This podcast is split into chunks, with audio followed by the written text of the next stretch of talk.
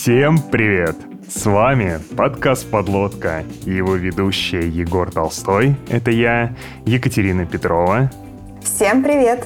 И Женя Котелло. Всем привет, друзья! Буквально недавно мы с Катей, с компанией ездили в замечательную поездку на север России, где мы охотились за касатками, китами, тюленями, северным сиянием, хибинами. И, короче, зачем мы там только не охотились, чего мы там только не нашли. И поэтому сегодня мы пишем выпуск, в котором мы стали настоящими экспертами, в отличие от всех прошлых ста восьмидесяти пяти, наверное, выпусков. Мы пишем выпуск про путешествия по России. И в гости к нам пришла Елена Кочева, автор маршрутов и основатель проекта Rock'n'Walk. В этом проекте близкие по духу люди, айтишники, продакты и прочие ребята из области диджитала собираются вместе и путешествуют по необычным местам в формате выходного дня. Лена, привет! Привет-привет! А расскажи, пожалуйста, немного вообще о себе и о проекте, чем ты вообще до этого занималась, как пришла к путешествиям и почему проект вот именно с такой узкой специфичной аудиторией. Идея пришла, наверное, сама собой. Я работала около семи лет аналитиком в разных айтишных организациях. Звук, который теперь уже неделю как Сберзвук, вот, Level Travel, Mindbox и так далее. И, в общем, у меня образовался такой... собрание моих друзей, которые, в принципе, тоже являются айтишниками, друзей-друзей и так далее. И в какой-то момент я решила, что баста, не хочу больше сидеть в городе, хочу хотя бы на выходные отправиться в горы. Вот. Где-то три или три с половиной года назад я впервые написала об этом на своей страничке где-то, то ли в Фейсбуке, то ли ВКонтакте. И очень резво, буквально за один-два дня отозвалось человек десять, наверное, и сказали, типа, мы хотим с тобой. Люди, которые вообще, ну, друг с другом никак не связаны, но связаны связаны одни тем, что они все варятся так иначе в ай ти. И как-то сама собой образовалась компания, и то, что я заметила в этой поездке, что все эти люди, которые не, не были знакомы друг с другом вообще, моментально нашли общий язык, какие-то общие темы, общие шуточки, мемасики там, и так далее, и как-то это все... Я подумала, что это очень крутая тема, которую нужно развивать. И в какой-то момент, когда мне э, надоела работа аналитика, я решила, что хочу путешествовать. Я решила, почему бы не сделать это своей, собственно, основной работой, хотя я, наверное, года полтора совмещала работу аналитика и вот, это, вот эти путешествия. Вот. Почему мне стало интересно э, объединять именно...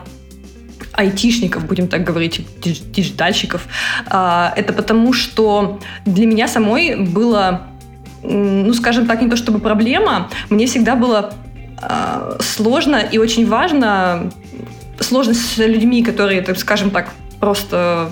с которыми я не имею ничего общего, типа с тетушкой из Тульской области, вот как бы с ней зачем-то заговорить о жизни, ну, у меня не всегда получается, а вот люди, которые, в принципе, на одной волне и с которыми априори есть куча общих тем, очень быстро сходятся мысли. И я подумала, что, блин, много же среди айтишников таких же интровертов, как и я, людей, которые, в принципе, не всегда могут быстро сойтись с другими людьми, и почему бы не объединять таких же людей и путешествовать на одной волне по всяким странам. Не заставлять их сходиться друг с другом. Идеальная бизнес-модель. Да, вот. И всем это, в принципе, понравилось, потому что, видимо, я один из типичных представителей айтишной, айтишной тусовки. Вот. Поэтому как-то так получилось. Вот, и если не секрет, это у тебя сейчас вот именно прям такая полноценная работа, которая приносит там сравнимый с твоей предыдущей деятельностью в ай ти доход, или все-таки больше хобби? Сказать, что это прям те же деньги, что в ай ти, наверное, нет. Это все-таки меньшие деньги, но с другой стороны, это полноценная работа, то есть, в принципе, я ей занимаюсь фулл-тайм и стараюсь развивать какие-то другие направления, кроме поездок. Сейчас еще делаю вот гайды, типа путеводителей по мотивам путешествий, да. А вот э, в тот момент, когда ты перевела вот такое свое хобби в формат основной работы, не потерялся ли драйв, влечение, вот то, что тебе это доставляло удовольствие раньше, или вот оно как раз осталось и получилось совместить? Слушай, на самом деле оно осталось просто потому, что я изначально поняла, что не хочу делать поездки просто куда-то, я хочу делать поездки в места, которые драйвят конкретно меня, но, в принципе, это такие места, которые драйвят априори. Вот куда-то, например, изначально это были горы Кавказа, ты приезжаешь в горы, и ты такой, блин, офигеть, неужели это вообще в России такое возможно, такая красотища? Ну, то есть ты, несмотря на то, что ты едешь туда работать так или иначе, потому что я в первую очередь как бы понимаю, что, несмотря на то, что это крутая работа, это работа в первую очередь довольно ответственная, но ты как бы в, таком, в такой красотище там пребываешь и приезжаешь, думаешь, блин, когда следующая поездка? То есть ничего не потерялось на самом деле. Давай теперь попробуем перейти к основной части выпуска и вообще поговорим о том, а какие типы отдыха бывают и как понять, вот что нужно именно тебе. То есть вот о чем вообще, какие варианты есть, когда ты хочешь поехать в отпуск? Ну смотри, во-первых, мне кажется, очень важно изначально для себя определить, что...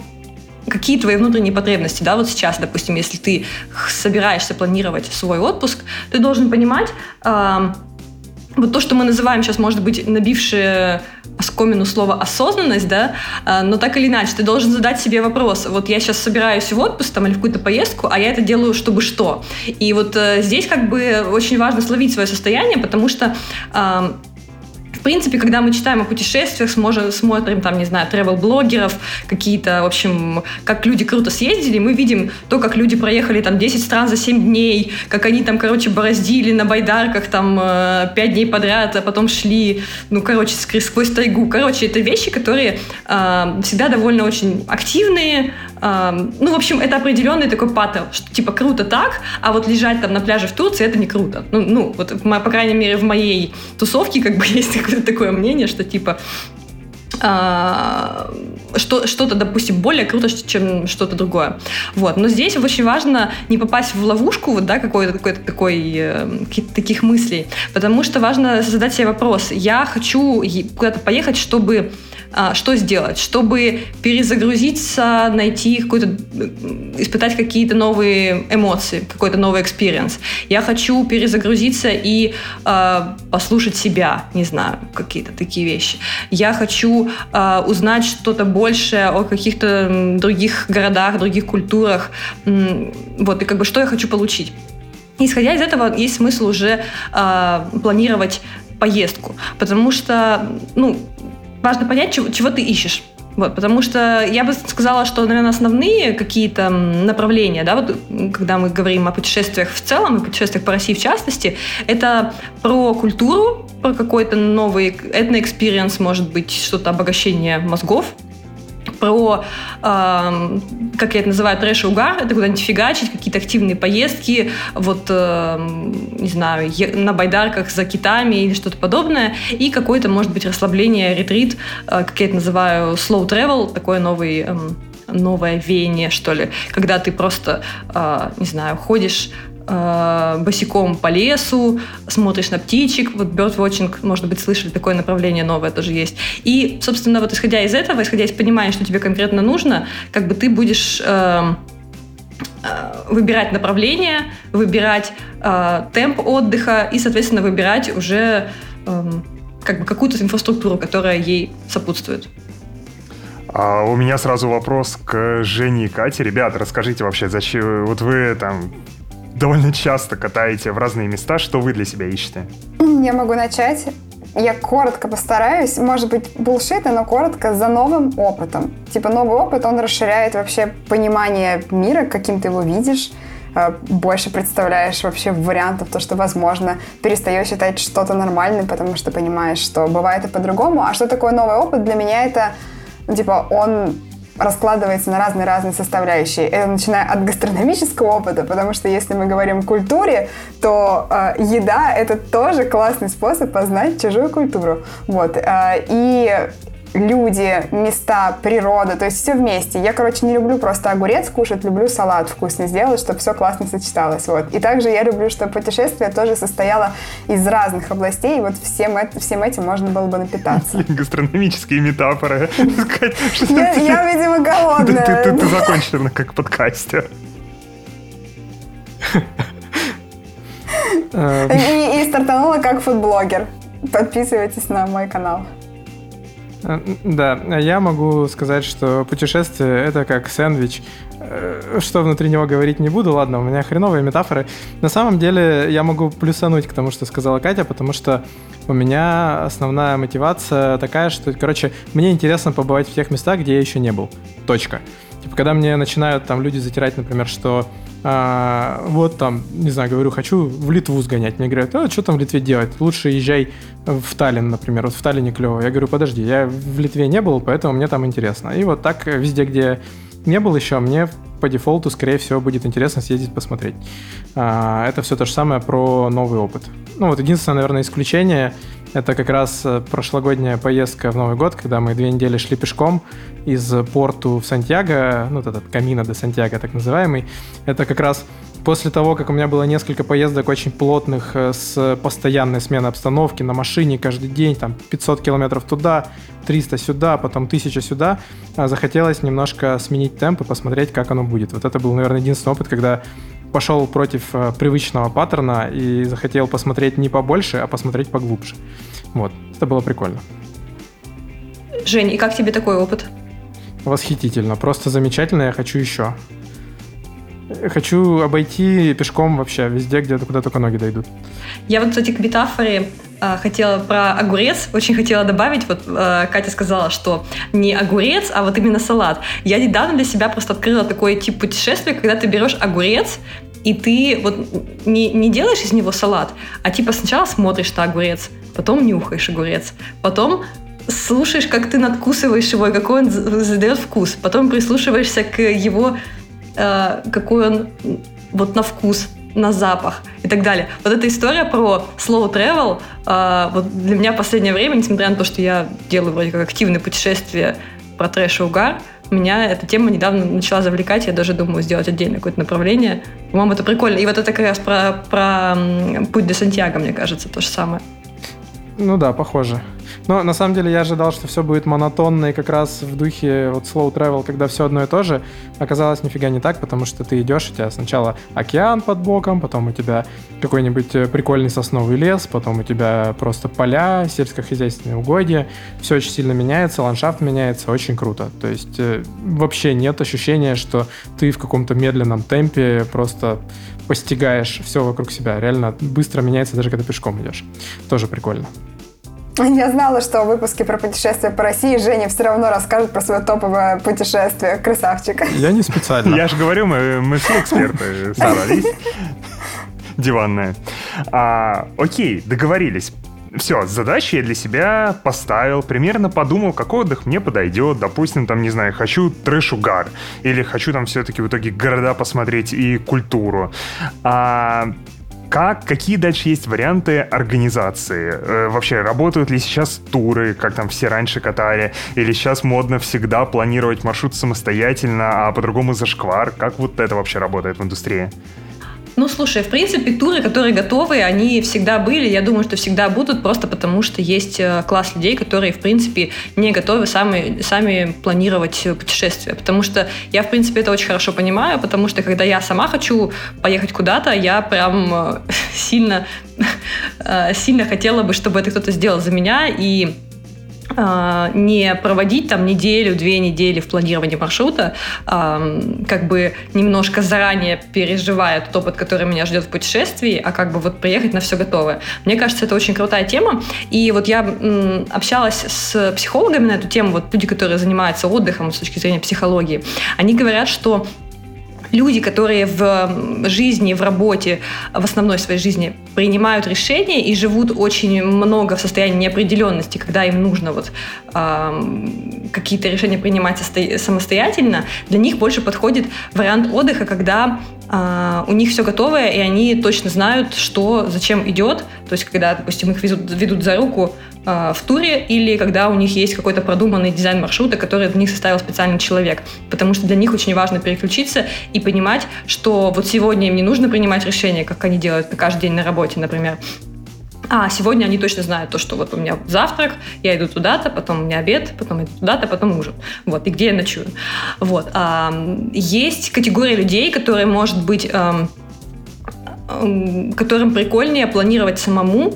А, вот сидеть, допустим, две недели, там, сколько занимает а, планирование такого довольно серьезного маршрута, а, сидеть самому, изучать все фишечки, смотреть форумы и так далее, сидеть с картой. И им это прикольно, им хочется проконтролировать все и знать, что, что будет зачем. Вот, такие, как бы тут тоже такой вариант отдыха.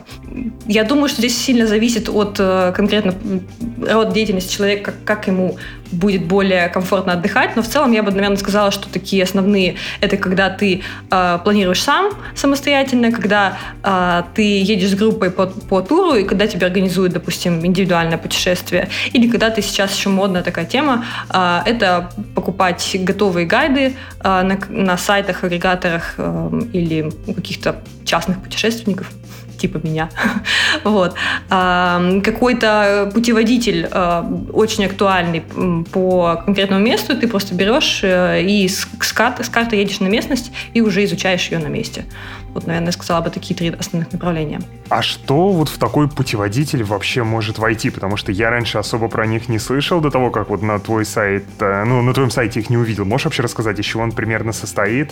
Короче, что, что я покупаю и какие обычно там ценовые характеристики этих предложений?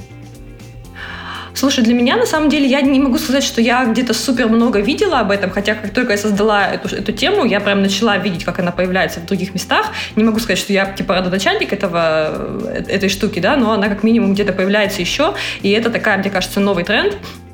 Вот, э, что это такое? Я в какой-то момент буквально недавно столкнулась с довольно серьезными э, проблемами по здоровью, и, в общем, немножко это перевернуло мою, мою, мое э, мировоззрение. Я подумала, что, блин, вот ты такой один человек, ты делаешь путешествие там, максимум для десять человек в месяц, надо э, иметь возможность, э, вот информацию, которая у тебя есть, не надо там ее зажимать, надо типа делиться максимально с людьми. Вот. Э, я, короче, просто подумала, что я, в общем, солью все, что я знаю о каких-то локациях, допустим, то, что я там три года собирала информацию там, по Донбаю или по Северной Осетии, вот все, что у меня есть в голове, типа все э, явки, пароли, типа где хорошо останавливаться, где плохо останавливаться, какие локации, которые номер один в TripAdvisor вообще не стоит того, чтобы туда ехать. Вот. В общем, всю вот эту тему слить в, в карты, в пи ди эф-ки, в советы и так далее, чтобы ты просто покупал э-м, этот гайд, ты открывал карту и открывал эту пи ди эф-ку и понимал, что типа да, я, я вот э, еду э, туда, я бронирую э, такие-то отели, я, у меня есть примерный примерный маршрут, по которому я еду, или несколько маршрутов, исходя из того, допустим, я суперактивный путешественник, или я э, хочу отдохнуть и, там, не знаю, в отельчике, в спа полежать, а потом немножко походить по горам. Ну, короче, вот такая тема, в зависимости от того, насколько ты э, активный путешественник, ты можешь выбрать э, готовый маршрут, либо составить его самостоятельно, исходя из той информации, которая в этом гайде есть. Блин, круто. А есть, я не знаю, еще более прокачанный сервис, когда я, э, не знаю, зв- звоню по специальному номеру, специально обученному человеку и говорю, что я хочу поехать там за китами на Шантарские острова. Пожалуйста, ну, придумай мне маршрут, распиши, забронируй отели и прочее, а дальше я уже сам, мне помощь не нужна. Это же вроде как бы все-таки не тур, но и не вот совсем готовый маршрут. А, короче, вот такой маршрут, но типа handmade для тебя. Да, такое есть, сто процентов. Я, честно говоря, сейчас э, не вспомню навскидку, как называется компания, но я потом обязательно скину ссылочку, может быть, мы куда-то там прикрепим ее. Потому что есть ребята, которые делают вот именно под ключ, ты им звонишь, говоришь, типа, я обожаю китов, но не люблю, э, не знаю...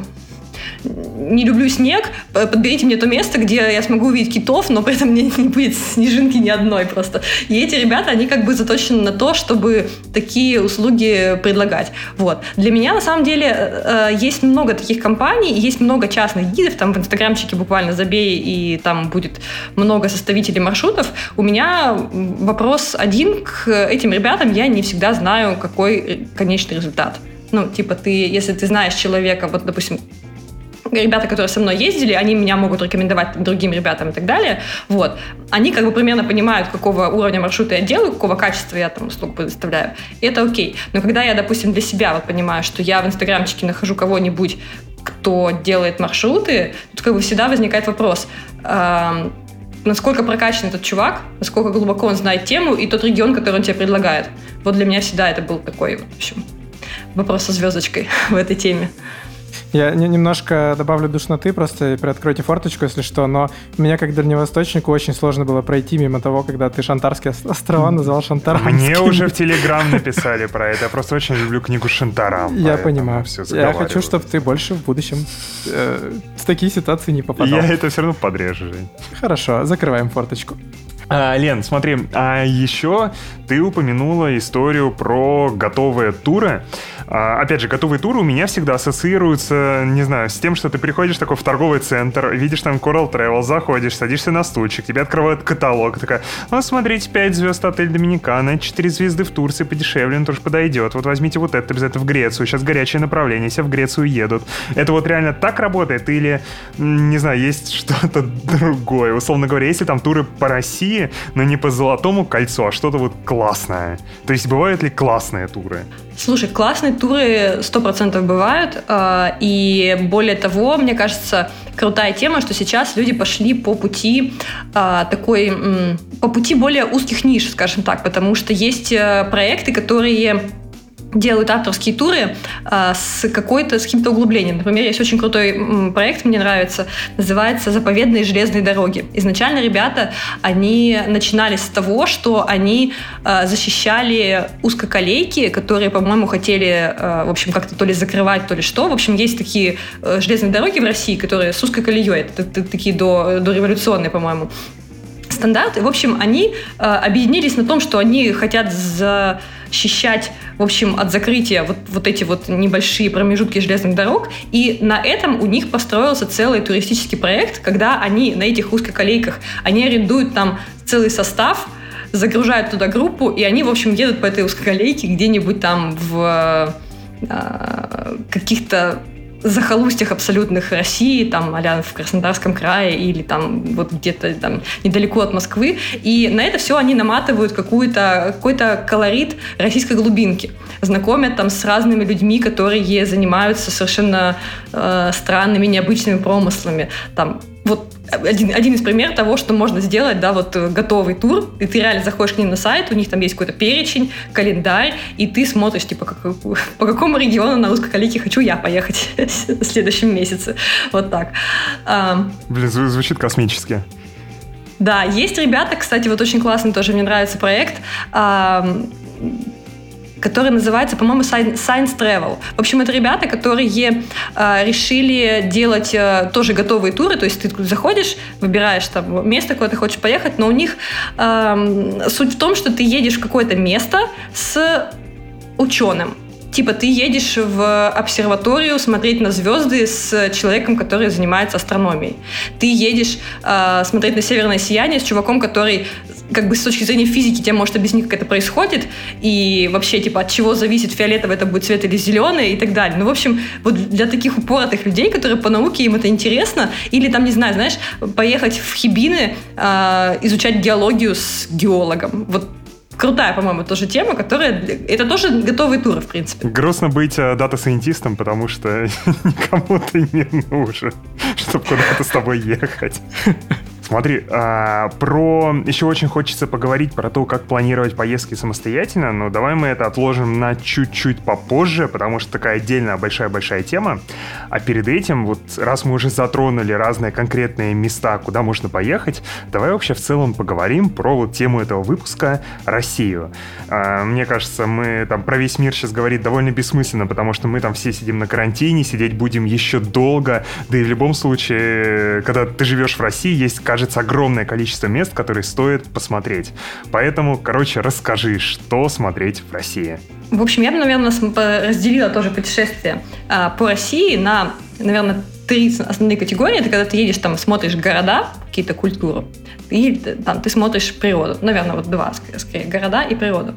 А, про города и культуру, мне, знаешь, очень... А, я на самом, на самом деле недавно сама, может быть, пару лет назад открыла такую тему, что Россия... оказывается, многонациональное и мультикультурное государство. И кроме того, чтобы ездить, смотреть, например, ну, какие-то такие более-менее банальные вещи, там, Золотое кольцо, да, Владимир, там, Суздаль и так далее, что, в принципе, очевидно, да, то есть ты... Э, все мы с первого класса об этом слышали. Есть очень крутые места, о которых, в принципе, еще пока мало кто знает, мало кто туда ездит, но это места, которые совершенно взрывают мозг. Например, Калмыкия, город Элиста. Эта республика, она находится в, между Волгоградом, Астраханью и Ставрополем. А, то есть туда лететь два часа до Элисты. Самолет есть один в день, Москва-Элиста. Это республика, которая единственная на территории Европы исповедует буддизм. Ты туда приезжаешь, и там стоят буддийские храмы, в которых сидят девятиметровые Будды. И, в общем, это совершенно какой-то крутой экспириенс, потому что ты понимаешь, что ты летишь вот буквально, да, два часа, и ты при, приезжаешь в совершенно другую Россию. Это не та Россия, которая вот с куполами, да, которую мы привыкли видеть. Это тоже Россия, но э, с каким-то буддийским колоритом на остановках из шифера. То есть там, допустим, даже остановки имеют такую, такие своды, как у буддийских храмов. Это люди, которые абсолютно другие, потому что ты с ними разговариваешь, ты понимаешь, что они такие, ну, больше на дзене, что ли. Вот. Это совершенно другая природа. И вот это, наверное, то место, которое я бы точно посоветовала посетить. Элиста, вот, Калмыкия. В принципе, есть еще другие буддийские регионы, как Бурятия, но это больше там подальше туда, за Алтай и так далее, к Монголии. Вот. А то, что это есть где-то вот совершенно вот у нас вот под боком, это совершенно космос, по-моему. Вот. И еще, например, крутое, крутые места, которые меня удивили, это Кавказ. Я вот, к сожалению, не добралась до Грозного еще, до Чечни. Очень хочу туда попасть прям в ближайшие вот выходные, если нас не закроют всех. Вот. Но это тоже место, когда ты куда-то приезжаешь, и ты э, понимаешь, что, что м- здесь абсолютно все по-другому. То есть вот та Россия, к которой ты привык, это... Ну, не, не Москва, не Питер. Ну, то есть это и Москва, и Питер, конечно, но это совершенно не только, потому что есть люди, которые живут по совершенно, совершенно другим правилам, по совершенно другим как-то э, законам, в хорошем смысле. И вот смотреть такую Россию, мне кажется, и узнавать такую Россию, это совершенно отдельное э, удовольствие. Блин, звучит э, прям круто. Ну, вот смотри, есть же, получается, тоже разные варианты. Есть какие-то места, куда можно поехать вот прям не в длинные путешествия. Есть вот такие, как ты там вначале говорил, там туры выходного дня. Вот смотри, вот если так прям про длинные путешествия говорить, то давай прям накидаем каких-то идей, вариантов, куда вот можно так, не знаю, на две недели рвануть, смотреть природу. Или вот, да, да, давай, давай с природы начнем. Вот какие там есть такие классные, необычные маршруты? А, про природу, наверное, две недели, что мне приходит первое на ум, это Кавказ. Просто потому, что я абсолютно влюблена в это место. И хотя, если бы мне, наверное, лет пять сказали назад, то, что я буду фанатеть по Кавказу и туда там съезжу раз пятнадцать или двадцать, а, то я бы, наверное, удивилась, сказала, э, типа, чё, чё? Какой Кавказ? Ну, то есть, как бы как в, в сознании, наверное, человека, который... Ну, никогда не задумывался о поездке туда. Это звучит, может быть, как опасно, потому что, когда мы делали какие-то свои первые маршруты, у нас ребятам говорили, типа, ну, вы возвращайтесь живыми оттуда, там что-то такое, короче. Ну, в общем, как будто бы это супер опасное место, хотя на самом деле там супер доброжелательные люди, которые, в принципе, очень многие живут туризмом. И если бы я планировала какой-то двухнедельный маршрут по крутой природе, я бы обязательно советовала Прильбрусье. То есть это место, куда вообще куча иностранцев едет, там на восхождение и не только. Домбай, Нальчик, Северная Осетия. То есть вот это, это место, где реально можно и две недели, и месяц провести, когда ты едешь. Карачаево-Черкесия, Кабардино-Балкария, Северная Осетия, Ингушетия, Чечня, Дагестан. Ой, там реально вообще можно и месяца два. Что еще? Есть в последнее время такая тенденция, мне кажется, тоже очень классная. Это Кольский полуостров. Вот ездить на север.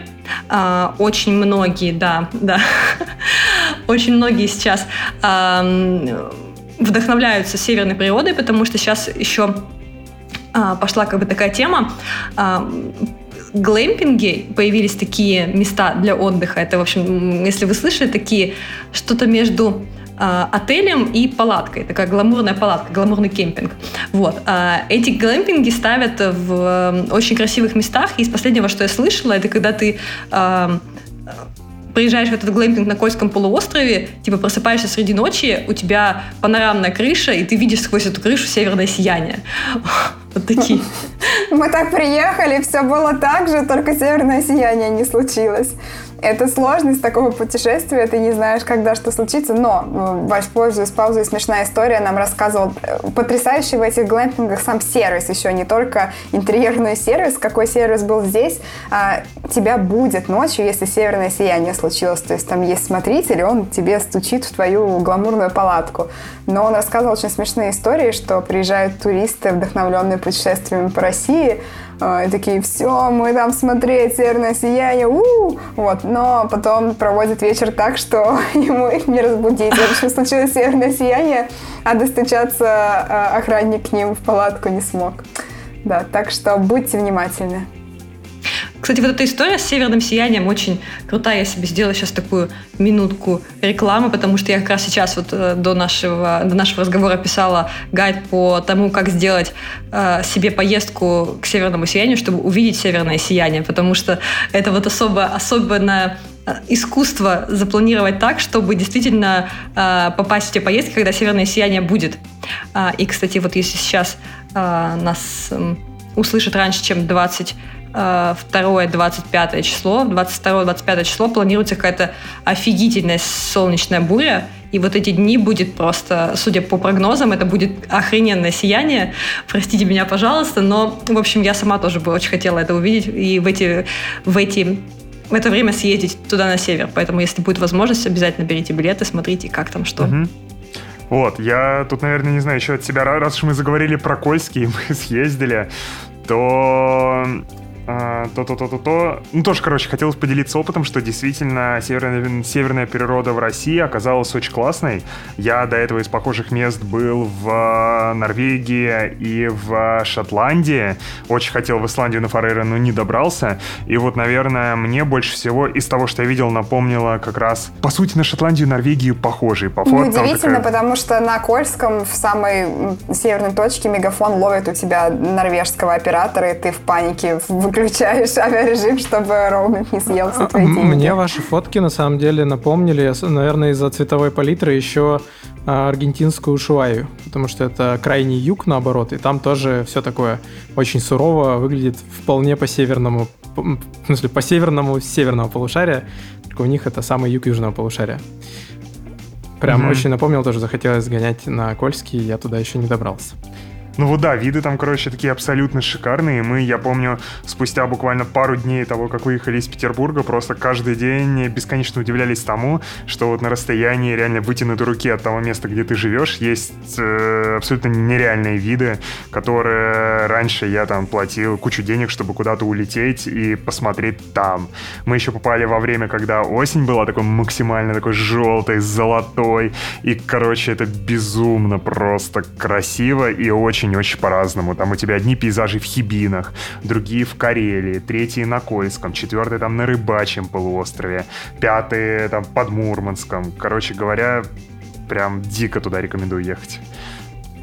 Вот, у меня еще сейчас жена описывает там наш маршрут, где мы были. Потом, если она успеет это сделать к выходу подкаста, я обязательно приложу в ссылочке. А, Лен, куда еще можно? Кольский, Кавказ, что еще такого есть? Можно да. я спрошу? У меня все друзья гоняют на Камчатку. Это теперь просто хайповое, мне кажется, самое место. Вот, Лен, можешь рассказать чуть-чуть здесь? Типа, зачем люди сюда едут? Почему надо сюда ехать? Ну, сейчас это еще такая тема острая из-за всей ситуации, которая происходит с экологической катастрофой, но тем не менее. Да, конечно, это очень сейчас популярная тема. Я тоже очень много слышала о том, что сейчас происходит в экологическом плане. Очень грустно, потому что люди, которые, собственно, там сейчас находятся, тоже меня телеграфировали, говорят, что это просто полный трэш. Но, в принципе, говоря о Камчатку, это совершенно необычная природа. Это, наверное, то, что невозможно увидеть, вот там, наверное, ни на Кавказе, ни на севере. Это что-то м- совершенно сюрреалистичное, и люди, которые там были, я, к сожалению, не добралась еще пока до тех мест, говорят, что это, ну, как будто бы ты на другой планете находишься. Не знаю, насколько это преувеличено или преуменьшено. Но, тем не менее, такое есть. Единственное, что могу сказать про Камчатку, еще важный момент, что туда, наверное, нет смысла пытаться сделать самостоятельное путешествие, потому что это очень сложно, там практически нет дорог, там очень такая тяжелая инфраструктура, То есть, если ты хочешь прям, типа, все затащить путешествие по Камчатке, то и у тебя это получится. Тебе надо либо поставить памятник, либо предложить сэкономить время, силы э, и так далее, и сделать просто туда поездку более-менее организованную, потому что там во многих местах передвигаются просто на, э, на грузовиках Урал, да, на, на суперпроходимых, просто потому что ну, по-другому никак. Окей, есть еще какие-то такие какие-то маршруты и точки, которые, может быть, не прямо на хайпе, но в которых ты бы вот, по-любому рекомендовала людям побывать. Тоже пока из таких вот дальнего следования, скорее, не самых досягаемых, может быть. Я амбассадор Дальнего Востока, поэтому я могу протопить за Приморье.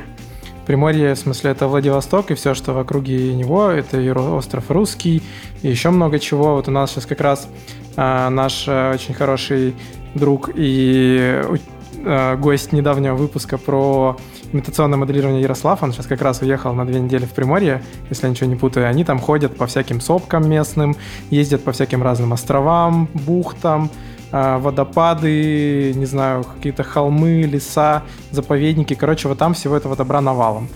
Я просто сам плюс-минус в тех краях вырос, приблизительно понимаю, как оно там все выглядит. Действительно прикольно. Это рядом Японское море. Не скажу, что это море там как в Мексике или где-нибудь в Таиланде. Оно попрохладнее летом, там купаться можно, но все равно будет не так тепло, как обычно привыкли в тропиках, например. Но виды совершенно бомбические. И опять же там всякая живность. Иногда там типа люди даже, ну это не знаю, там медведей встречают или тигров. Ну тигров это, конечно, очень грустная история, когда люди встречают, но все-таки. Короче, край такой, еще не сильно испорченной цивилизацией. Вот, еще из таких классных вариантов путешествий по России, то, которое я, не знаю, мне в этом году стрельнуло желание поехать, так и не смог, может быть, смогу в следующем, это из конца в конец России по горизонтали. Условно говоря, при, прилетаешь в Владик, снимаешь там, покупаешь там тачку, и на японку, и на ней едешь до Москвы, смотря вообще э, почти все, что можно, останавливаясь на Байкале обязательно, где-нибудь в районе Екатеринбурга, э, потом на Урале, вот это все, короче, едешь, едешь, едешь до Москвы, там машину продаешь.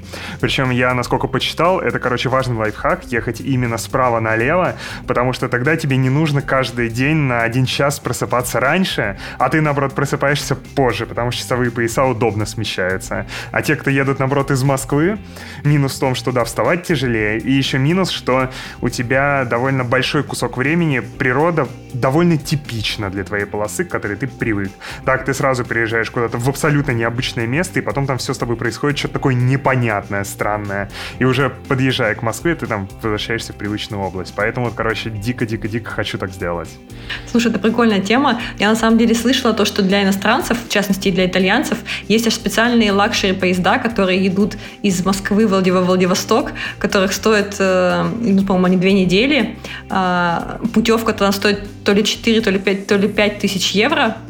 И, в общем, эти ребята, которые едут по Транссибирской магистрали, останавливаются там в разных местах, у них там супер экскурсии. И я даже, почему знаю, я просто играю на арфе, мне, мне предлагали работать арфисткой в поезде для иностранцев, в лакшери-поезде, для людей, которые платят сумасшедшие деньги, чтобы проехать по Транссибирской магистрали из Москвы в Владивосток. Такое тоже бывает. Блин, звучит как отличная история.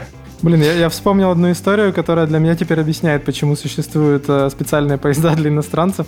Это история, как э, француза где-то посередине Транссибирской магистрали выкинули из поезда какие-то местные пьянчуги. Это было довольно грустно, но с ним все хорошо. Все, все нормально. Окей. Okay. А, смотри, а если мы поговорим теперь про другой тип отдыха, когда, не знаю, у тебя там есть выходные, и ты хочешь съездить в какой-нибудь город прикольно посмотреть. То есть там, не знаю, и вот у меня топ-оф-майнд штуки это, ну, собственно, Петербург, если ты москвич, это Казань обязательно, хоть я там и не был, хочу побывать, и, наверное, типа вот два города, в которые все всегда ездят на выходные. Петербург и Казань, Казань и Петербург, Петербург и Казань. Что еще есть, куда еще стоит? Я бы сейчас добавила еще Калининград, потому что, мне кажется, это лето, вот Калининград был в самом топчике. Все ездили в Калининград. И мне кажется, это действительно довольно интересное место с точки зрения вот архитектуры, чтобы посмотреть на что-то другое. Вот то, что я говорила в дополнение к листе. или там, не знаю, к Грозному.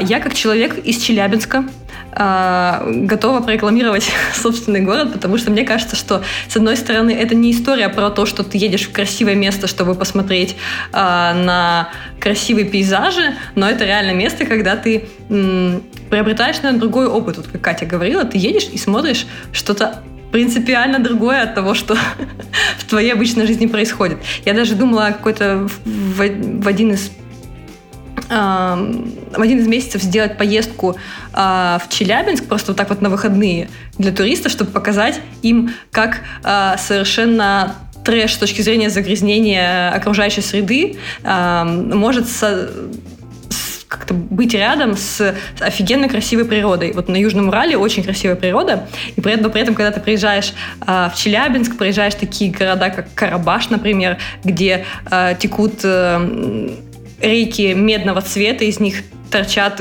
прогнившие пни. В общем, это совершенно... Вот прям загуглите пейзаж. Город называется Карабаш, Челябинской области.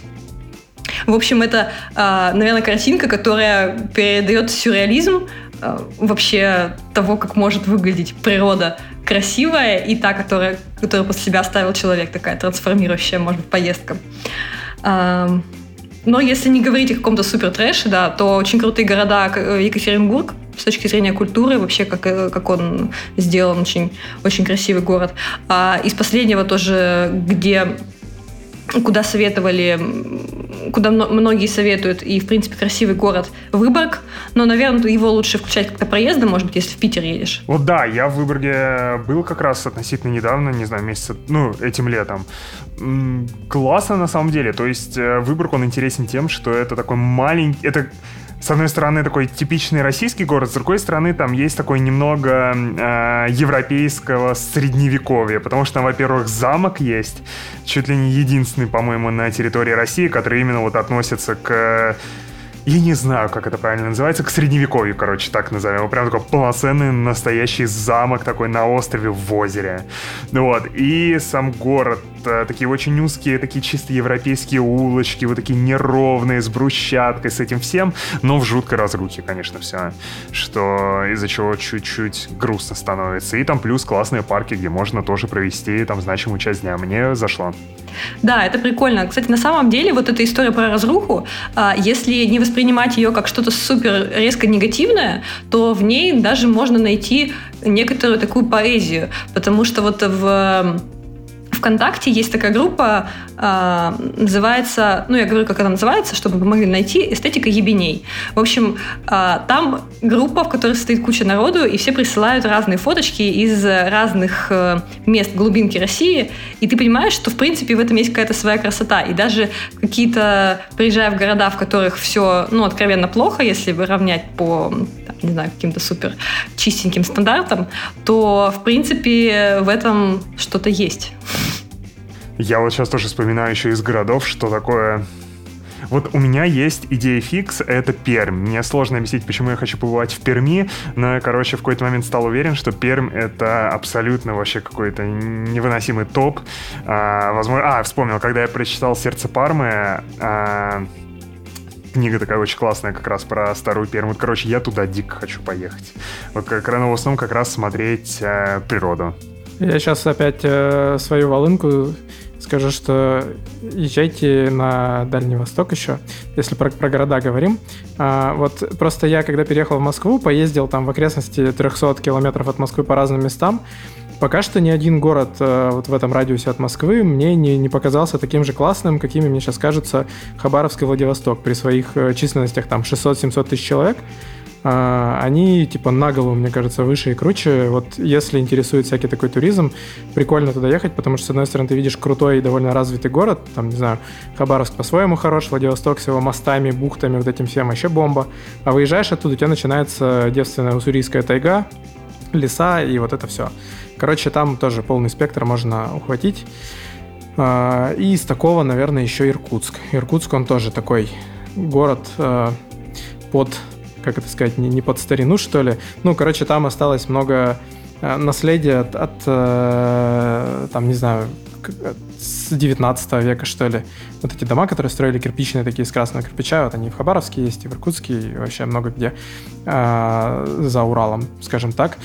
Прикольно, короче. Но это, конечно, история не на выходные, а так дня на четыре или на пять, потому что это пока да. ты разберешься с часовыми поясами, там может быть сложно. Это правда. А вот мы сейчас перечислили много разных конкретных мест, которые там можно пойти, нагуглить, посмотреть, так прищуриться, типа, да, выглядит клево, куплю-ка я билет и поеду. А, но правильнее же не дать человеку рыбу, а научить его ловить рыбу самому, научить его рыбачить. Поэтому давай попробуем научить людей рыбачить и рассказать, а как открывать для себя вот такие вот классные места. Как вот постоянно находить новые идеи, откуда вот их брать? Слушай, а на самом деле я бы сказала, что метод э, такой, наверное, единственный, я его почему-то называю «кради как художник». В общем, это когда ты подписываешься на разных тревел-блогеров или заходишь в разные... на сайты разных компаний, которые делают прикольные туры, в частности по России, например, я могу посоветовать Russia Discovery, очень классные, классные ребята, которые делают очень качественные путешествия. И ты смотришь, во-первых, ты смотришь на фоточки, что тебя э, вдохновляет, какие тебе, э, ну, какая тебе природа нравится, что, какие тебе нравятся э, пейзажи или... не знаю, картинки городов, да, с одной стороны. А с другой стороны, ты понимаешь вообще, а, что выбор есть даже в России, потому что, когда ты заходишь, ты понимаешь, что, что в России на самом деле путешествовать можно не только там на Байкал, в Алтай а, и на Кавказ, там, это еще Дальний Восток, это Ямал, это вот Кольский полуостров, про то, что мы говорили, да, даже Ненецкий автономный округ. Короче, это на самом деле куча локаций, которые сами по себе дико интересны, каждая по-своему. Где-то там организуются это туры, там, когда ты с оленеводами, короче, жаришь оленя, они тебя учат, как там с ним правильно обращаться и так далее. Ну, в общем, где-то ты пересекаешь там, там не знаю, новую землю на снегоходе. Ну, в общем, ты просто заходишь, заходишь в какие-то, в какие-то ресурсы и смотришь, а что вообще, собственно, дают. И мне кажется, что это вот, ну, классный способ, чтобы понять, что тебе нравится, что тебя, ну, по-хорошему так заводит, да, вот какие идеи путешествий тебе отзываются. Мне кажется, это вот именно отзываются, это самое главное слово. Вот. Это вот про то, как, наверное, искать такие глобальные идеи, да, то есть ты смотришь на, как чувак пересекает снежную пустыню на снегоходе и думаешь, блин, хочу, на снег... хочу фигачить куда-нибудь на снегоходе. И потом дальше уже начинаешь искать, где... а где существуют вообще эти снегоходные туры. И ты, в общем, можешь найти э, какие-то локации. Например, на Кольском очень много делается снегоходных туров, там, в Карелии, э, каких-то более, более-менее отдаленных районах. Э, и вот так потихоньку углубляешься в... локализуешь э, место, куда тебе хочется отправиться. Например, понимаешь, что, что там в Ненецкий автономный округ ты не поедешь, слишком далековато, суперэкзотично и как бы, может быть, немножко опасно. А вот типа Мурманск, это кажется, что более-менее приземленно, нормально. Типа лечу в Мурманск. Вот. И дальше про Мурманск...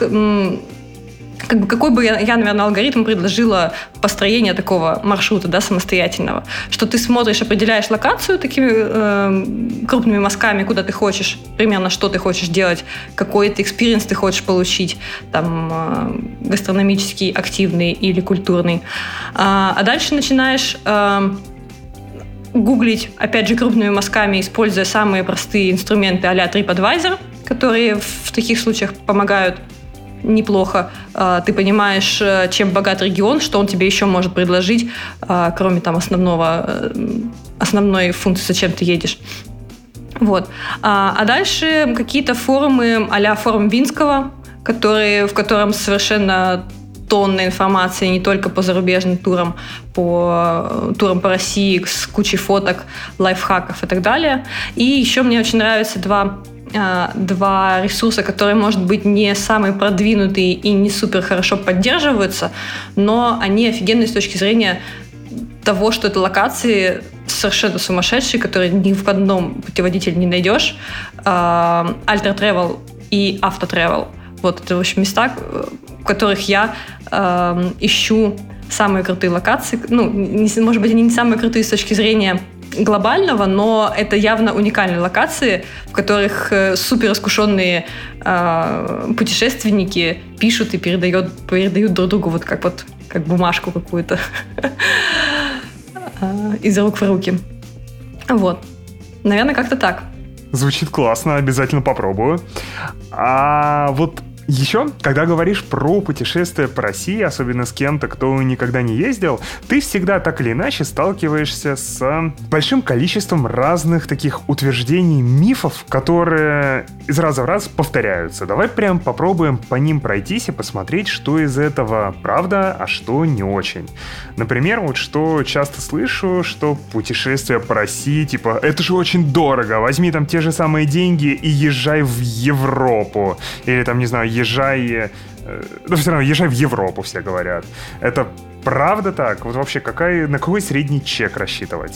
Мне кажется, это очень зависит от того экспириенса, который ты хочешь получить. Если ты, например, хочешь поехать э, на архипелаг Шпицберген, да, ну это не совсем Россия, конечно, но там есть российский город Баренцбург. Вот. Это тут надо готовить несколько тысяч евро, это сто процентов, и как бы без проблем, но просто потому, что туда технически сложно добраться, там э, ты передвигаешься на снегоходах, туда очень сложно довести еду, ну и в целом, в общем, инфраструктура всей поездки, она суперсложная, но и, кажется, оно того стоит.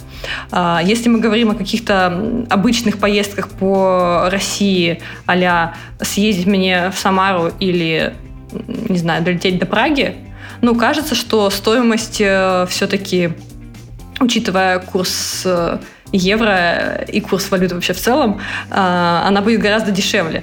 Вот, кстати, еще касаемо, касается стоимости, то, чему, допустим, туристы, которых я вожу, очень сильно удивляются, это кавказские цены. Ты туда приезжаешь, и там реально можно одному человеку на семьсот рублей в день просто наесться от пуза, при том, что да, как бы довольно дешевые билеты в минеральные воды, обычно там четыре-пять тысяч рублей мы вот недавно покупали, очень дешевые гостиницы, и в целом, если нет задачи сделать лакшери отдых, то я бы сказала, что это действительно дешевле. С другой стороны, вообще в целом, как мы понимаем, хороший, качественный отдых с качественной э, инфраструктурой, с качественной техникой, вот то, что я говорила, что более-менее какие-то сложные э, экспедиции, они не могут стоить дешево нигде. Ну, ни в России, ни за рубежом. Поэтому это как бы данность, к которой нужно относиться, и если ты платишь за качественную услугу, почему она здесь должна стоить дешевле? Ну, как бы вопрос.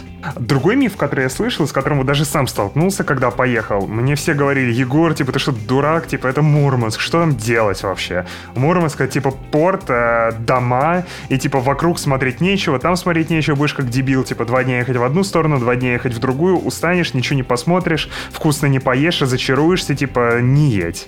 Я такой взял и поехал. Вот э, только ли у меня такой миф развенчивается, или... Насколько, насколько вообще, правда, есть мест... Ну, насколько часто ты с этим сталкиваешься, вот так, с, такими, с таким мифом?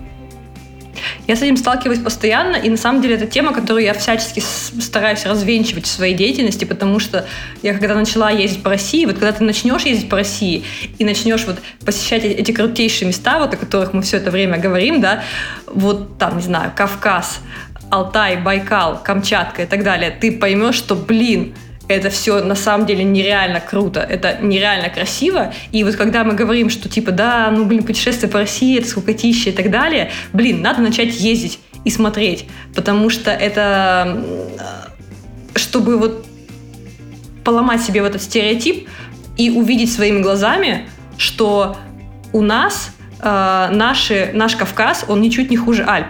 Блин, он реально ничуть не хуже, потому что ты приезжаешь, ну да, там, может быть, не такие ухоженные домики, как в Швейцарии, но когда ты смотришь, вот закрываешь там, типа, домики и смотришь на реально горы, когда ты идешь по этим тропинкам, ты понимаешь, что это офигеннейшая природа, и как бы иногда даже стоит... И когда это стоит, скажем так, в два раза дешевле, чем съездить в те же Альпы, да, на Кавказ, может быть, даже в три раза дешевле.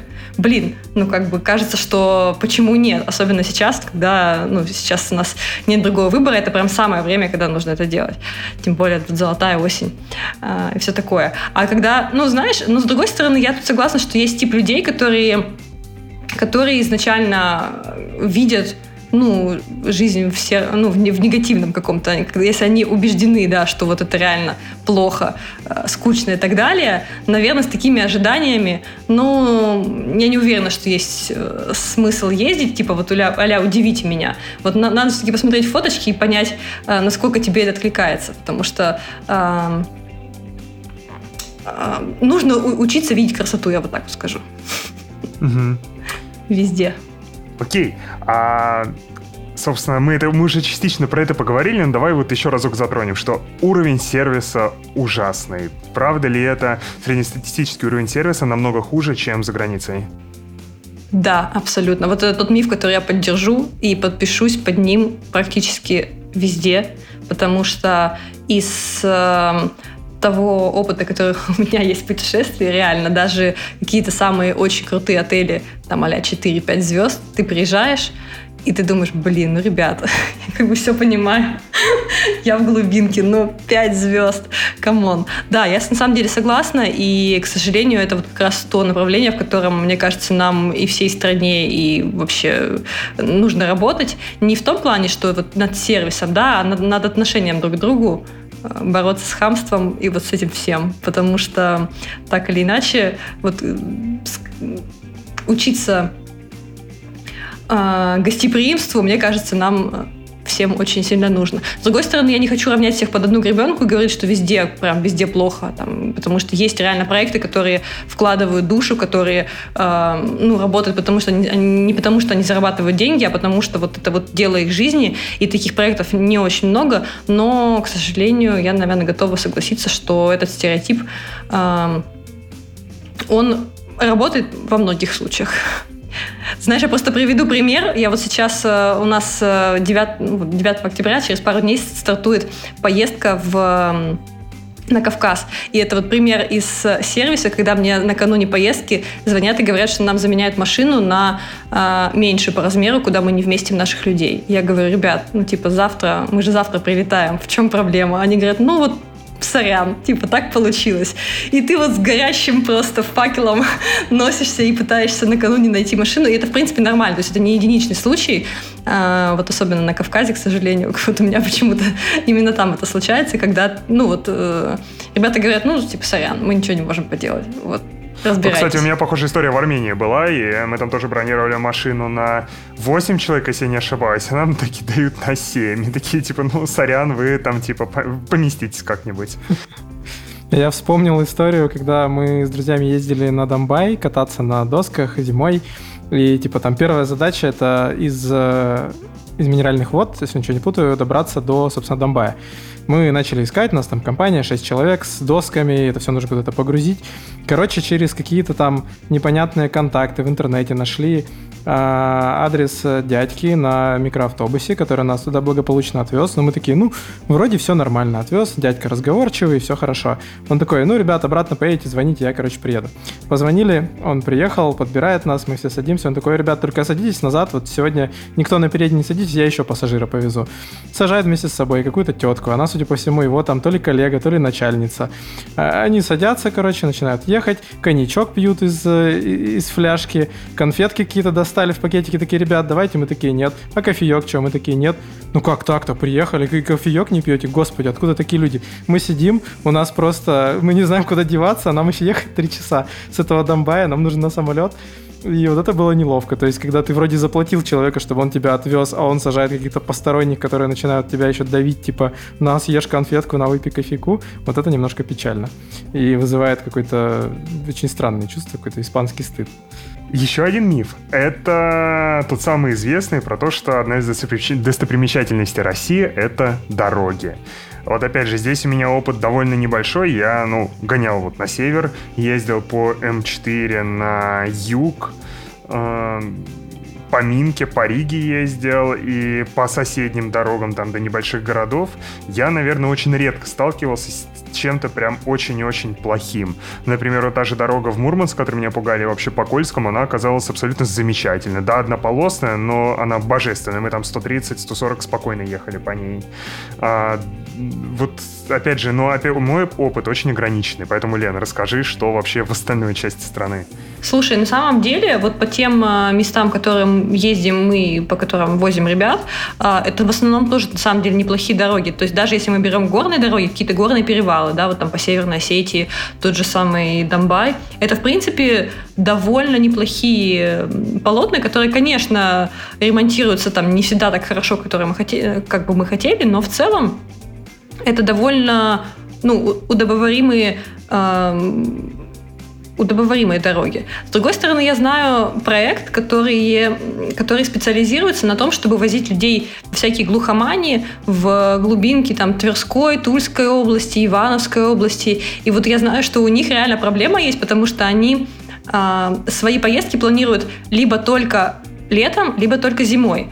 И когда я их спросила, почему, они говорят, потому что нас отказываются возить весной и осенью по этим местам, особенно весной. То есть мы весной просто не планируем, потому что туда, куда мы ездим, вот эти вот деревушки, где живут бабушки вот с, в избушках с, там, с красивыми резными наличниками, а, никакая транспортная компания нас не берется туда возить, просто потому что там невозможно нормально проехать.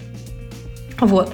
А, то есть, на самом деле, я бы сказала, что а, дороги есть. Единственное, что лучше, конечно, если ты не уверен, брать машину повыше.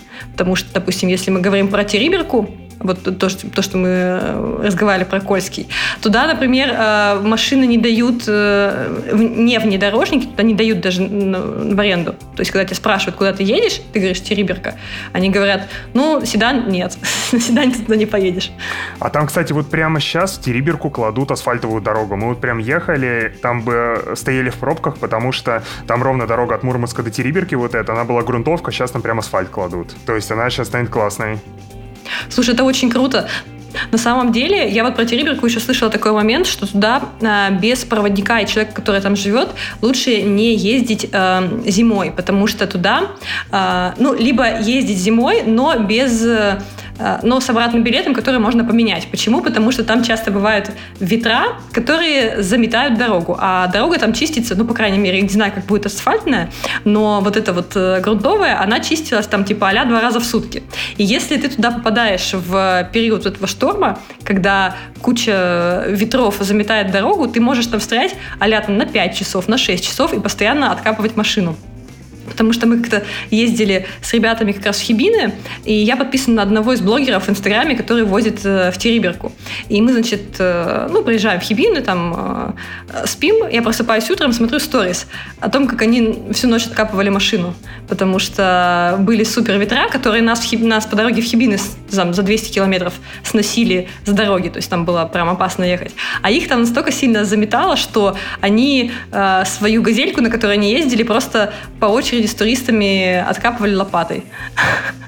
Это к вопросу о предсказуемости вообще таких э, суровых мест а-ля Крайний Север и наших дорогах.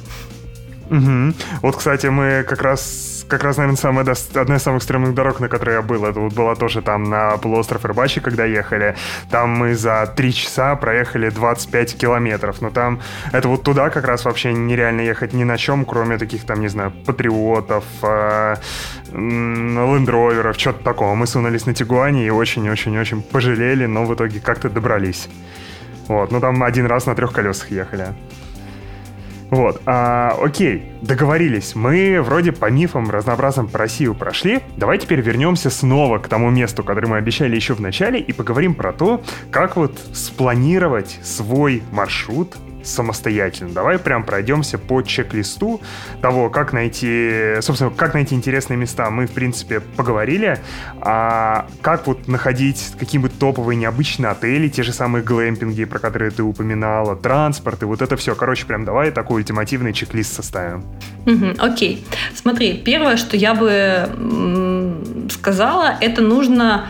Э- смотреть путеводители, которые уже существуют. Есть, э, есть прикольные путеводители, по крайней мере, раньше были на Афише, мне кажется, они, они не касаются России.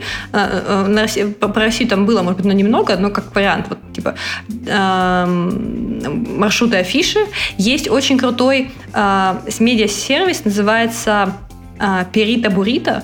Вот. Э, у них очень, э, они как раз типа их фишка в том, что это не подборка отелей дешевых там, и авиабилетов, а как раз про туризм, э, ну, как-то со смыслом, да, что ли, когда ты едешь э, за каким-то новым экспириенсом, э, ты едешь э, и хочешь, не знаю, либо отдохнуть, вот то, что мы говорили, то, что у каждого из нас есть своя разная цель. В общем, там собраны не только маршруты, там в, в целом статьи людей, которые живут э, на той же самой Чукотке, там, или в Ямало-Ненецком, или на Кольском полуострове, которые делятся какими-то лайфхаками. Э, вот такие можно рассмотреть э, ресурсы. Э, меня...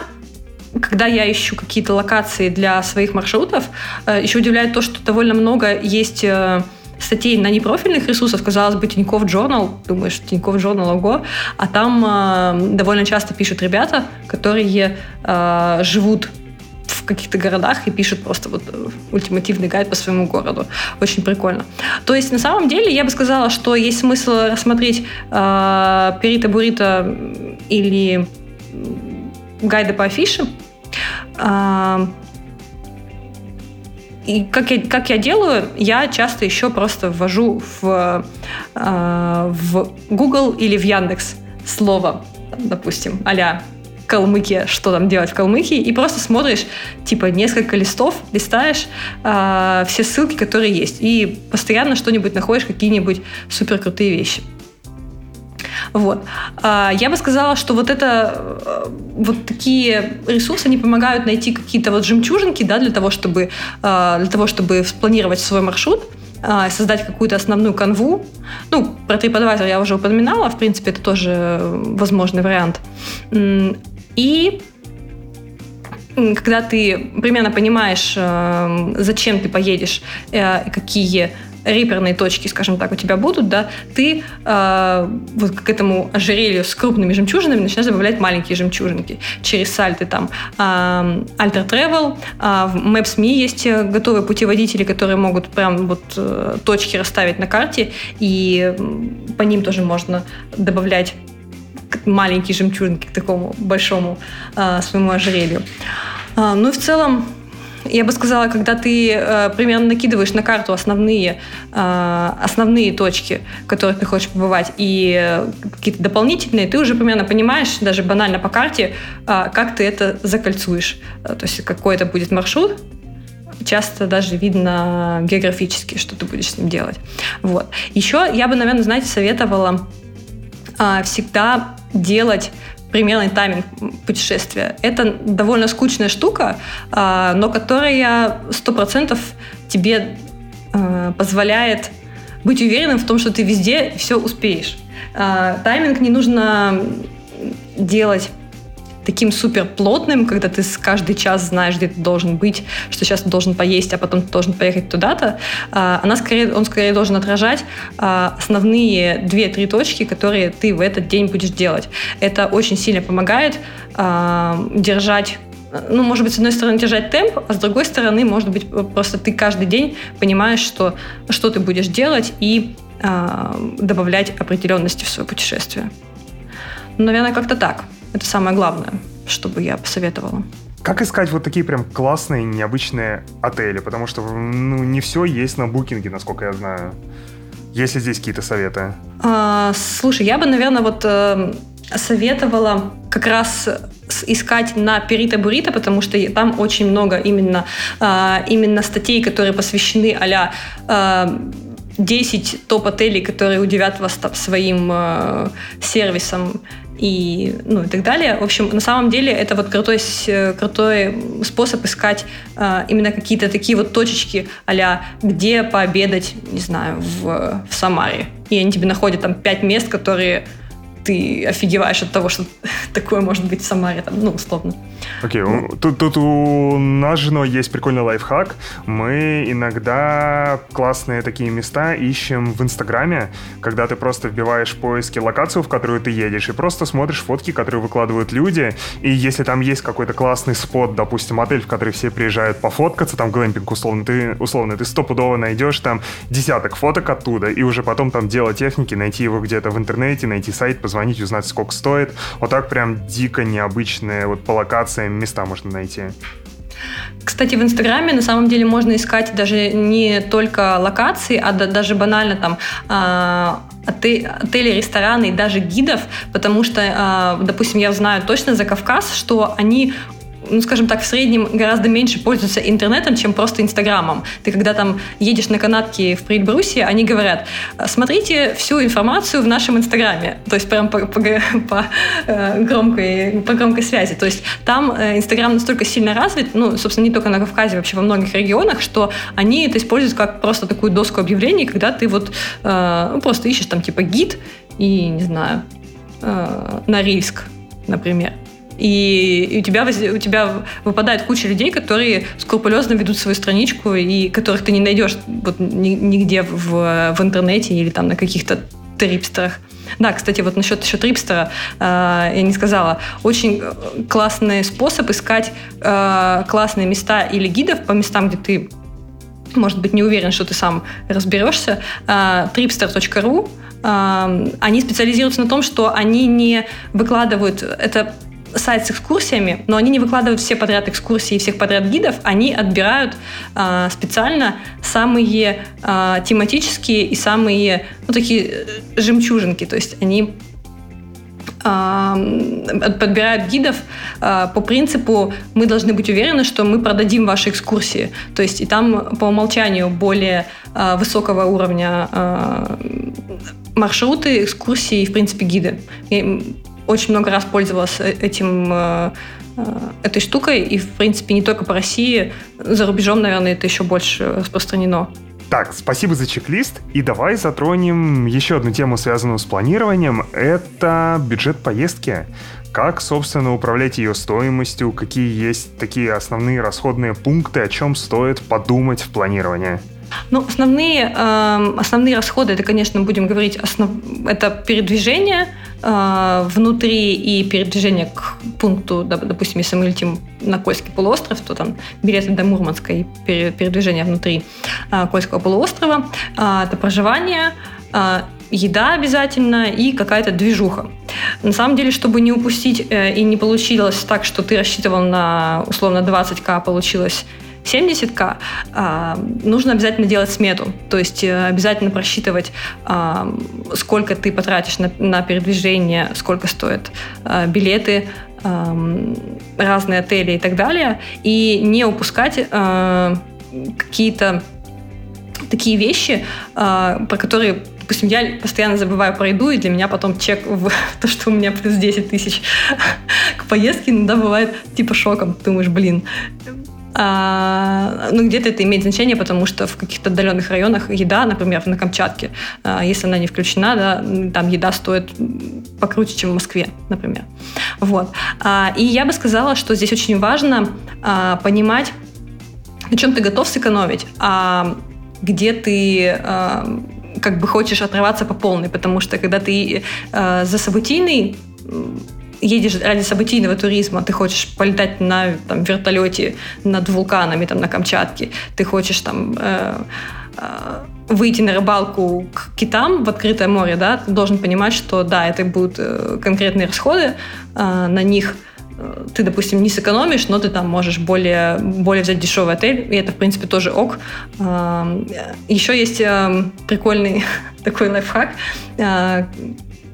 которому научил меня мой друг. Ты, когда ты едешь в поездку, ты берешь, допустим, одну или две ночи в супер крутом лакшери отеле, ну, просто потому что там классно, и ты можешь вот э, воспользоваться там, не знаю, всеми привилегиями и так далее, но потом живешь немножко больше там, более скромно. То, как бы, по сумме это выходит то же самое, но вот э, какие-то а-ля э, поплавать в э, бассейне с панорамным видом э, при минус тридцати э, это как бы отдельный экспириенс, за него стоит иногда переплатить, а потом пожить поскромнее.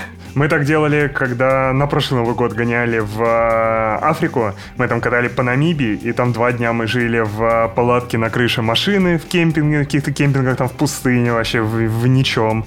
А потом старались заехать в какое-то место, где есть настоящие отели, и там кайфануть, почилить, расслабиться, помыться нормально, вот это все, а потом снова в палатку. Заходило прям классно-классно. Окей. Окей, окей. А еще хотел а, немного проговорить про транспорт. А, один из, это такое еще немного в область мифов, а может не мифов. А, в России, в отличие от Европы, насколько я понимаю, все сложнее с арендой автомобиля. Но как это работает в Европе? Ты там, не знаю, приезжаешь в Португалию, берешь машину и дальше едешь куда угодно, сдаешь ее в тот же Sixt в условных Нидерландах и улетаешь в Москву. В России, насколько я понимаю, не так просто взять машину в одном городе, уехать на другой конец страны, там ее бросить или нет. Вот сталкивалась ли ты с этим? Сейчас, а можно я уточню на всякий случай? Это правда же так работает про Европу, как ты рассказал? Потому что я сколько не гуглил варианты, что ты берешь в одном городе, сдаешь в другом. Это иногда сделать можно, но сразу у тебя там при стоимости аренды, допустим, четыреста евро, ты еще полторы тысячи отдаешь только за сдачу в другом месте. Слушай, у меня в большинстве случаев такой в... В Центральной Европе с этим проблем не было. Я точно... Где точно были проблемы, это на Балканах. Я там хотел такую историю провернуть. Там, короче, вообще нереально. А, но в Европе... Короче, у меня точно такое было и работало нормально. В Южной Америке, я знаю, тоже такое почти не работает нигде. Мы хотели там тоже, не знаю, условно с юга проехать там докуда-то до севера. И это нереально было, потому что ты машину вернуть должен. Вот, короче говоря, может быть, в каких-то границах в кейсах это в Европе действительно не работает, но вот мы очень много катали, и почти всегда была, либо не было доплаты, либо была маленькая, поэтому... Слушай, насколько я знаю, действительно в России это как бы тоже довольно проблемная история, потому что начнем с того, что в России в некоторых городах взять в аренду машину это в принципе нереально, вот, потому что, допустим, когда ты едешь... не знаю, в ту же самую Калмыкию или на Кавказ и так далее, там э, прокатов просто нет, и ты можешь э, найти машины разве что на Авито. Вот это, кстати, тоже лайфхак, если ты заходишь э, на интернет, интернет тебе не находит прокат авто в обычных сайтах, ты можешь зайти на Авито, и там наверняка кто-нибудь из частников сдает свою машинку там за пару тысяч в, в день, это возможно найти. Вот. Или а... продают Ниву. Ну... Вот. А, а что касается такого, чтобы ты взял машину в одном месте и вернул в другом, а, я не встречала прям таких кейсов, но я знаю, что довольно много, ну как, не довольно много, есть как минимум несколько а, контор, которые представлены во многих городах. И вот просто ту, ту тему, которую я знаю больше всего, это Кавказ. А, у них, допустим, есть... А, в, там, не знаю, в пяти городах представлены они. И ты можешь действительно там вот в пределах их присутствия э, взять в одном месте, а сдать в другом. Но единственное то, что эти места, они, в принципе, не сильно далеко друг от друга находятся. И я думаю, на самом деле, что есть э, конторы, с которыми надо просто разговаривать и просто звонить и говорить, типа, ребят, вот такая тема, э, может быть, я немножко доплачу, а, а мы вот такое устроим. В принципе, спросить никто не запрещает, и я думаю, что а, многие регионы, они довольно сговорчивые, и если ты им накинешь определенную денежку, они могут найти какого-нибудь брата, который им привезет обратно эту тачку, а они на это немножко подзаработают. Вот, здесь я тоже поделюсь маленькой историей из последней поездки. Я уже всех задолбал, но, возможно, это будет полезно. Я... Мы снимали машину в Sixt российском, и у меня тоже я всегда сомневался в том, насколько хорошо работает аренда в крупных сервисах в России. Но как это работает там в той же Европе или за границей? Ты берешь машину, дальше ты ее где-то поцарапал, побил, ты просто приезжаешь, оставляешь машину, сдаешь, уезжаешь, все забыл. Если у тебя была там страховка, ты ничего не платишь, если была франшиза, там немного денег заплатишь. Как с этим будет в России, я себе абсолютно вообще не представлял. В итоге сняли мы машину, доехали на ней до Рыбачьего полуострова, и там нам в капот задним ходом въехал, въехал ГАЗ шестьдесят шесть, и капот замечательно сложился. Вот. Там вроде ходовая, все остальное в машине оказалось нормально, единственное, там кузов, короче, в итоге поломали. В итоге проблем особых не было. Нужно было взять у ГАИ справку о том, что случилось ДТП, потому что у машины каска. Приехал, сдал машину, у меня была франшиза там на сорок тысяч, эти же сорок тысяч мне там водитель покрыл еще на месте, и все нормально. Никаких претензий, ничего, вопросов ноль. Короче, я был дико удивлен, и теперь не боюсь брать машину в России в аренду тоже. Это потому что водитель оказался очень легкий на подъем и быстро тебе все, все бабки вернул. Вот если бы он начал со страховой возиться, вот вы бы там, наверное, хапнули. Слушай, может, может быть, но а условно смотри, все равно у нас была, ну, у нас была франшиза, мы там были готовы типа на пятерых франшизу в сорок тысяч побить, это типа риск, на который мы изначально прошли, когда не стали брать полную страховку. Вот, то есть поэтому в любом случае было бы нормально. Но, конечно, ехать тысяча четыреста километров с капотом поломанным, который может открыться, было страшновато потом. Мы его там веревкой красиво подвязывали. Слушай, у меня вопрос, как вы нашли ДПС на Рыбачьем полуострове? А, вот эту историю я расскажу потом не под запись. А, и давай перейдем к последней части, о которой я хотел а, поговорить. Это про то, что, блин, близится Новый год. Границы снова, на самом деле, никто особо открывать не планирует. На Новый год хочется куда-то поехать. Давай прям прикинем какие-то крутые идеи, как можно провести в две тысячи двадцатом году Новый год, чтобы было круто. На самом деле, я бы сказала, что уже поздно планировать Новый год, потому что уже седьмого октября, а границы почти закрыты. И я думаю, что уже все занято. Но не будем пессимистами. Я рисую просто основные направления, куда можно поехать в данный Новый год. Самое классическое, на самом деле, это то, что первое приходит в голову. Это, конечно, Карелия, которая находится, в принципе, недалеко от Москвы. Там невероятно красиво, там есть всякие э, красивейшие природные парки, которые зимой превращаются в абсолютную сказку. Я боюсь сейчас неправильно произнести, кажется, Паяна... Паянаарви. В общем, я потом скину ссылку, тоже, может, прикрепим. Это совершенно крутейший природный парк, где э, красивейшие... под шапками елочки такие, ну просто вот надо, надо видеть, просто нужно загуглить это, этот вид и восхититься им. Короче, Карелия. Я всячески э, топлю за э, горы, потому что горы зимой это, конечно, фантастически прекрасные виды, но и ко всему прочему это возможность хорошенько потусить на каталках. Это, это у нас может быть Кавказ, то есть это Прельбрусье, Архыз, Домбай, какие-то более мелкие каталки, может быть, там Северной Осетии, Ингушетии, но их, допустим, не будем брать. Это Шерегеш на Алтае, да, это мне очень нравится еще Южный Урал. Южный Урал мне чем мил в, в плане зимних походов, потому что можно зимой делать походы. Это уникальное место, где зимой можно э, идти в гору и не бояться, что тебя накроет лавиной, потому что там практически нулевая лавинная опасность.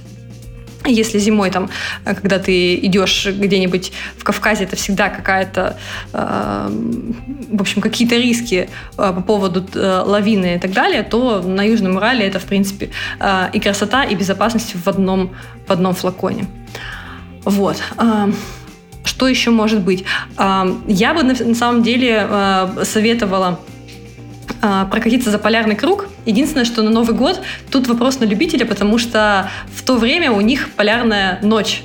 И для человека, который, если он сильно зависим от солнечного света, это может быть немножко депрессивненько, но с другой стороны, это такой, может быть, уникальный уникальный экспириенс, который интересно пережить раз, раз в жизни, и плюс посмотреть северное сияние, покататься на снегоходах, сделать какие-то очень крутые экспедиции, там, допустим, на снегоходах.